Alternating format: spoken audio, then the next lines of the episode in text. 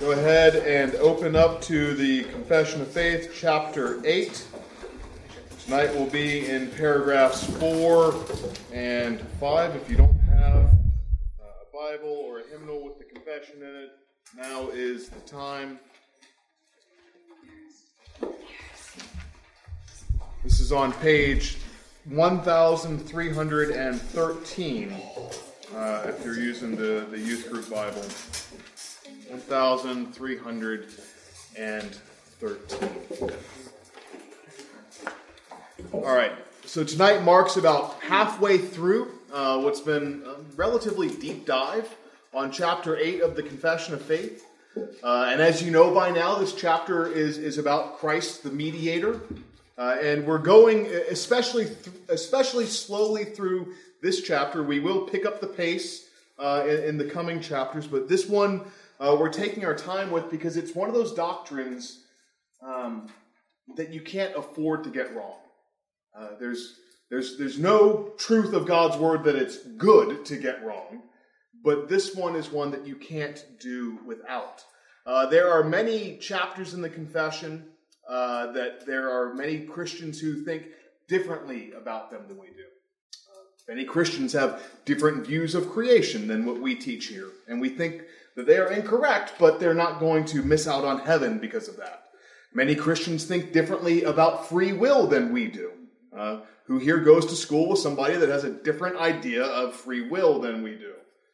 Yeah, everyone that goes to Bob Jones Academy should be raising their hand um, and many others, others of you have had questions about how to defend the Reformed view of these things. And, and we, you know, of course, I believe that we are right. If I didn't think we were right, I would be somewhere else. but no one's going to miss out on heaven because they have a different view of free will than we do. Uh, the good news is that, you know, while, while Christians uh, uh of different stripes have different views about lots of things, they have different views than us about the law of God. They have different views than, than us about covenant theology. They have different views about the sacraments, the, the role of church government, the Sabbath, all these things. The good news is, as I've said, no one misses out on heaven by being wrong on those issues. And the even better news is, when they get there, they'll see that we were right all along. but the line in the sand that does determine and that we want to have as straight as possible is the person and work of Jesus Christ. All of those other matters are important and worth our time, and we will spend time on them, but this is the most important, and it is worth the most of our time. Uh, there have always been a lot of different ideas about who Jesus is, even in his own time. Would somebody please read for us Matthew chapter 16, verses 13 to 17?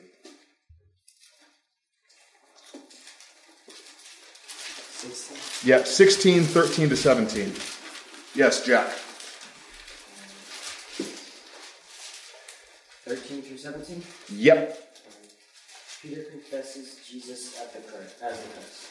Now, when Jesus came into the district of Caesarea Philippi, he asked his disciples, Who do people say that the Son of Man is?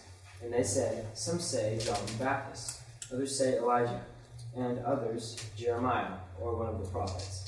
He said to them, But who do you say that I am? Simon Peter replied, You are the Christ, the Son of the living God. And Jesus answered him, Blessed are you, Simon Bar Jonah, for flesh and blood has not revealed this to you, but my Father who is in heaven. Thank you, Jack. And so there's there's lots of different ideas, even when Jesus is around and doing his ministry, lots of different answers to the question, who do people say that I am? And, and the answer that he embraces is when Peter says, You are the Christ, you are the Son of God. He says, Blessed are you, for flesh and blood has not revealed this to you, but my Father who is in heaven. That is the correct answer. There are lots of answers, but that is the correct one. And it's a very important one to get right. Uh, somebody else, please read for us John chapter 8 and verse 24. John 8, 24. Open.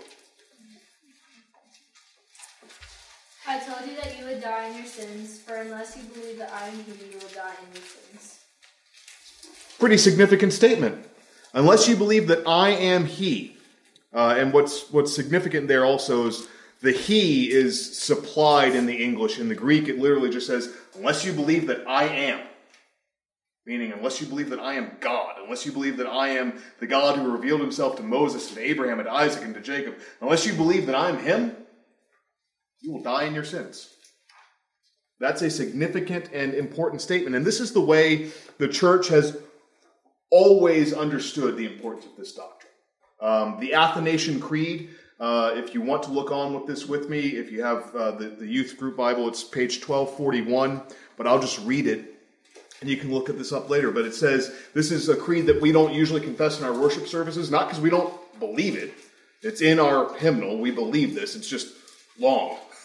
But I'm going to read this for us. It says, It is necessary for eternal salvation that one also believe in the incarnation of our Lord Jesus Christ faithfully. Now, this is the true faith that we believe and confess that the Lord Jesus Christ, God's Son, is both God and man equally. He is God from the essence of the Father, begotten before time, and he is man of the essence of his mother, born in time. Completely God, completely man, with a rational soul and human flesh. And it goes on and concludes this is the Catholic faith. I mean, this is the universal faith of Christianity, that one cannot be saved without believing. This is why we're spending so much time on this. We're spending about two months on this chapter because it's essential. Now, I want to back off on that just a little bit and be clear. I'm not saying that unless you can formulate the deity of Christ exactly the way the, the, the Athanasian Creed or the Apostles' Creed or whatever else does, you're, you're not getting into heaven. I'm not saying there's a theology test uh, to get in. But what I am saying is that having the right, uh, you, you cannot willfully, knowingly reject the truth and get in. There's a huge and vast difference between not being fully aware of something and ardently rejecting it. And, and the difference between what we would say are, are Christian religions and other religions, even if they claim to have Jesus somewhere in the title, is who do they say that he is? Who do they say that he is? Jehovah's Witnesses say they believe in Jesus, but they believe that he is a created being who is not fully God. Mormons say that they believe in Jesus, but they believe that he is Lucifer's spirit brother um, and, and, several other strange things that, that don't comport with this doctrine. And maybe, maybe an illustration would be helpful here. All right? The, uh, the, the, the dividing line about whether or not we go to glory is do you know Jesus? And having right theology about him is a way of making sure. So think about it this way. If uh, somebody, maybe you meet a group of people, you're out and you're talking with them, and they, they say they're, they're Christians, and they say, uh, What church do you go to? And you say, I go to Second Presbyterian Church. And they say, who's, who's, your, who's your pastor there? And you say, His name's Jeff Early. And they say, Oh, I know Jeff Early. He's so cool. Instantly, you have reason to believe they don't know me.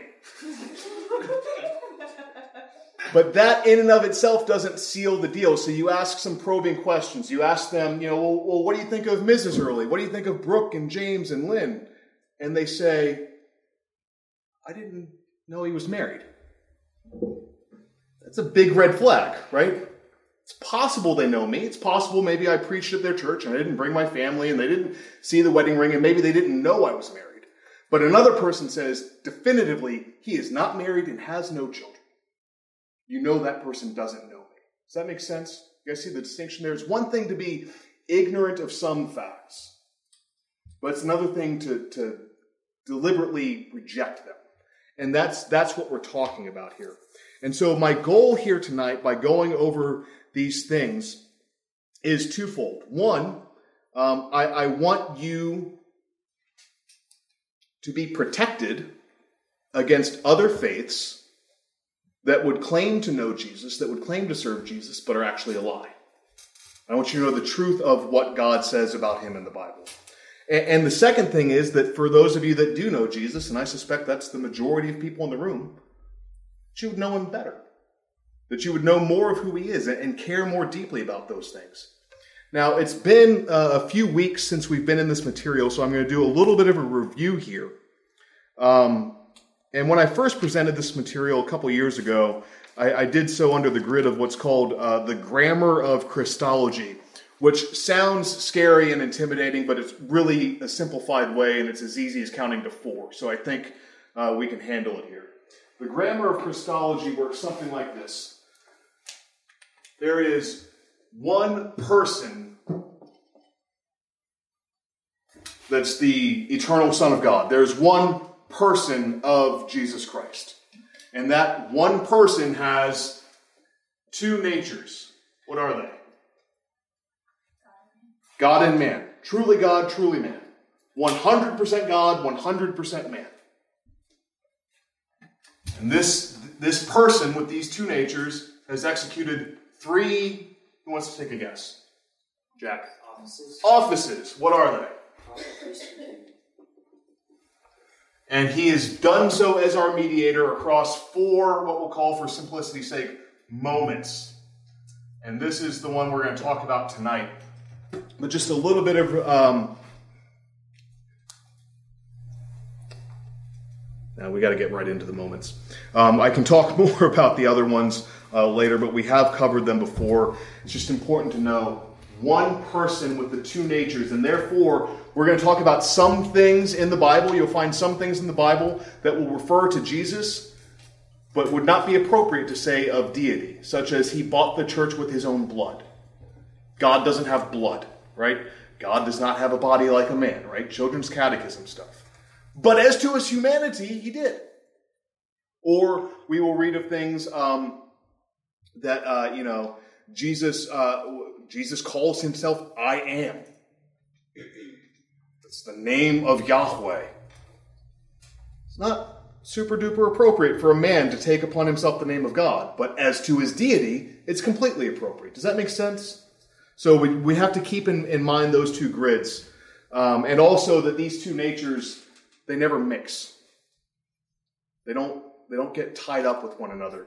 The, the human nature is not deified, and the, de- the, the, the, the God nature is not lowered down.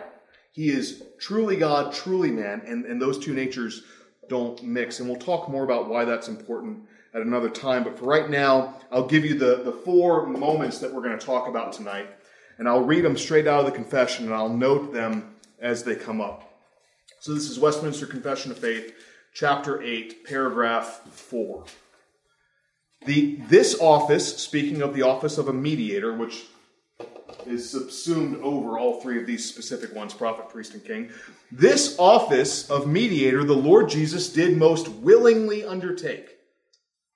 And that was, a, that was something that many of you brought out in the homework assignment that I gave you, that that was important to you, that he did this because he wanted to. And amen to that. This is something that Jesus wasn't forced into purchasing your salvation, he desired to. He most willingly did undertake which that he may discharge, he was made under the law. That's the first of the four moments. That's the incarnation. That's him taking to himself a human body and a human soul. He was made under the law and did perfectly fulfill it, endured most grievous torments immediately in his soul and most painful sufferings in his body, was crucified. That's the second moment that was that was significant, that was important for our salvation. So you've got the incarnation, the crucifixion. He was crucified, he died, was buried. Many of you noted that that's echoing the Apostles' Creed dead on. That's exactly what they're doing here. And he remained under the power of death, yet saw no corruption. There were some questions about what that phrase means. What it means is he didn't stay dead. His body didn't decompose, as it were. He saw no corruption in that sense. Because on the third day, he rose again from the dead. This is the third moment. He resurrected. He rose again from the dead with the same body in which he suffered. We'll talk about that later. With which he also ascended into heaven. This is the fourth key moment. And there sitteth at the right hand of his Father, making intercession, and shall return to judge men and angels at the end of the world. So, what we're going to do tonight is review each four of those moments in order and why they were necessary things for Jesus to do as our mediator. Uh, that they were essential for our salvation. And then from there, time permitting, we'll look at paragraph five and look at what it was that he purchased for us uh, in this office. First of all, though, the incarnation. Uh, we will do a, a proper full length lesson on this closer to Christmas time because that's what you do. Uh, that's that's a helpful time to think about and reflect on these things. Uh, but for right now, for the sake of time, um, we'll just look at a couple aspects of this. You know, you, you, all know the Christmas story well, right? The angel Gabriel appears to Mary and says, uh, "You you will you will conceive a child," and she says, "How will this be, seeing as I know not a man?" He says, the, the Spirit of the Most High will overshadow you, and the child should be called Wonderful and Great, and all, all these things. The point that, that I want to that I want to make want to drive in here, and what I want to ask you guys about: why the virgin birth? Why the incarnation? Why are those things not just nice stories that we remember at Christmas time, but why are they essential for our salvation? Why is it necessary for it to have happened this way? It could not have been another way. Any other way, he wouldn't have been like perfect, and he couldn't have saved us. Gold star, right on the money. It was necessary for our mediator to be human, to be fully and perfectly human. Why? Because he's going to be our representative right? We can't have somebody that's not the same as us representing us. You know, I, have used this analogy before, uh, but it's it's it's worthwhile. You know, uh, let's say that that um, let's say Josiah is in the championship game for for basketball, and, and he gets an injury, and he says, "Don't worry, guys, I found a sub. His name's LeBron James." Is anyone going to accept that? Is that a fair trade? Is that yeah, pretty much? LeBron's not as good. Not not quite as good. That's it's a downgrade. Fair. It's not fair. Okay. Jokes aside, though, you see the point. We need to have a, a, a representative that is the same as us. We need to have one that is fully human, human in every way. The author of Hebrews says he was made like us in every way, yet without sin. And that gets to that gets to the second part of, of Opal's answer, is that he had to be conceived supernaturally by the power of God because since the fall in the garden, all that man can produce is tainted with sin. And that includes offspring. And so he had to be fully man. That's why there needed to be uh, a, a birth, as it were. But he had to be uh, divine and spared of the mark of original sin so that he could be our perfect representative. And, and this is this is what the confession talks about in paragraph two, where it speaks of uh, the the um, that the the Godhead and the manhood were inseparably joined together in one person without conversion, composition, or confusion. Which person is very God and very man, yet one Christ, the only mediator between God and man. He was made man of the substance of Mary, but he was also fully God of the essence of his Father. He had to be, uh, it had to be this way so that he could be our perfect representative. Uh, questions on that before we go on to the next big moment that's laid out for us in the confession.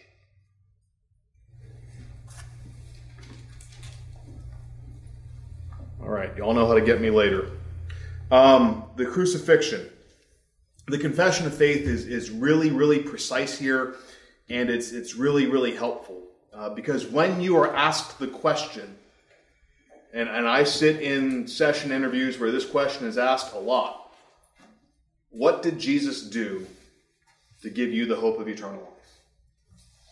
And the, the, the, the default instinct answer for 95% of Christians is He died on the cross for my sins. Is that true? Yes. Absolutely, it's true. Is that the whole truth? No. He did more than that.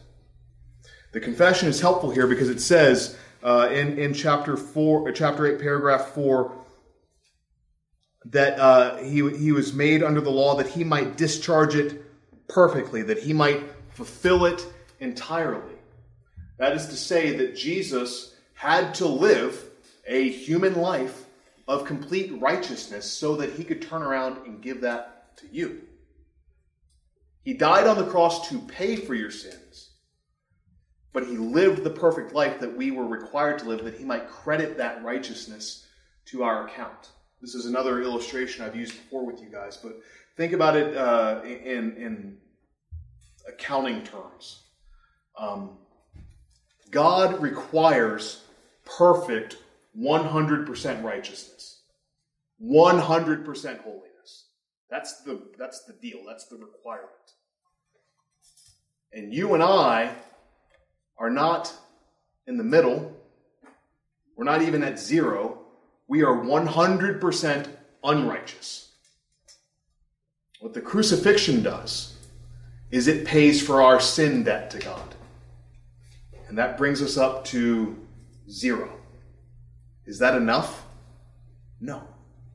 So thank God, praise the Lord for the crucifixion. Couldn't get to heaven without it. Couldn't have hope of eternal life without it. Absolutely essential. But what is also absolutely essential is what theologians call the, the active obedience of Christ. That he obeyed the law positively. So when we say that he was without sin in every way, what we mean is not only did Jesus never tell a lie, but that he always told the truth. And he always told the truth in love. You all know that it's very possible to tell the truth in a way that's designed to tear somebody down and hurt their feelings, right? This has happened to you. It's happened to me. If it hasn't to you yet, it will. Jesus always spoke the truth in love. He always did the right thing the right way so that he might credit that to you. Uh, one of the key verses to, to see this in the Bible is 2 Corinthians 5.21. Uh, I give you guys ones that would be good for memorizing every now and then. This is the best one to memorize. For our sake, He, God the Father, made Him, Jesus Christ, who knew no sin, to be sin. It's dying on the cross. So that in Him we might become the righteousness of God. That's our sin credited to Him, and His righteousness credited to us. And that, that happens during his earthly life uh, and is capped off, as it were, with the crucifixion. Questions on that very, very important point before we move on to the resurrection and the ascension. Nate. I missed what verse was that? 2 Corinthians 5.21.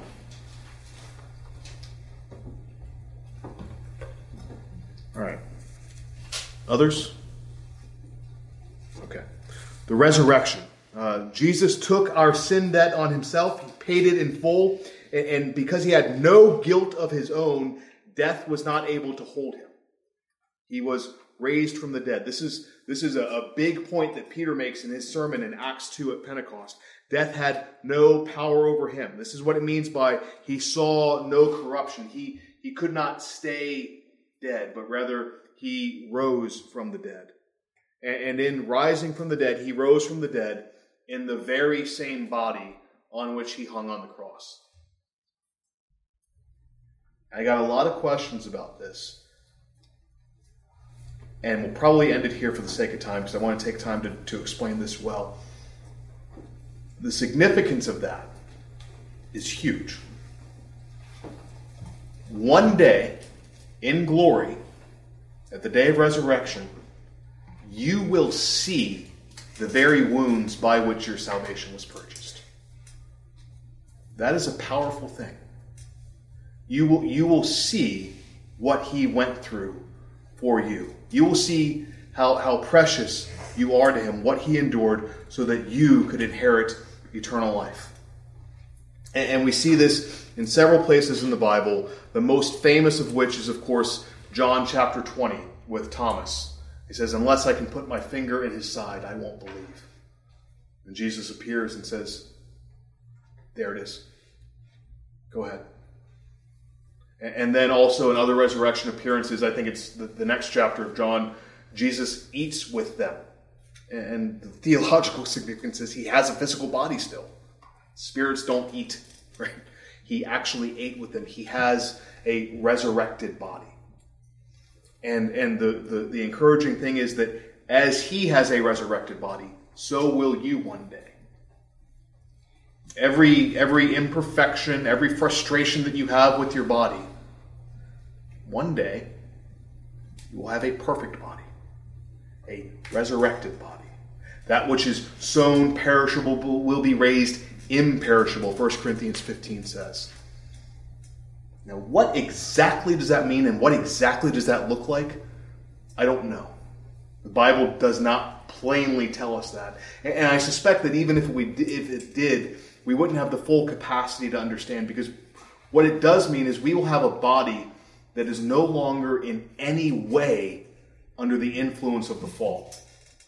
No longer in any way under the influence of the curse because the curse will be taken away. You won't get fatigued. Get injured. You won't get uh, any other of, of, the ailments that come with our physical body, and we just don't have a we don't have a category for that. It would be like it would be like a blind man trying to describe to you the sunset. Like I can tell you what the Bible says because in the same way that a blind man can say, well, there's tints of orange and purple and whatever, but he doesn't know what it means because he hasn't seen it. I don't know exactly what all it means because I've only ever lived on this side of the fall. Does that make sense? We have, but we know that it will be perfect. We know that it will be far better than what we have now. And so we, we look forward to that and we are assured that it's true because he raised from the dead in the very same body in which he was crucified. Well, we will pause there and we'll pick this up next week. Let me pray for us.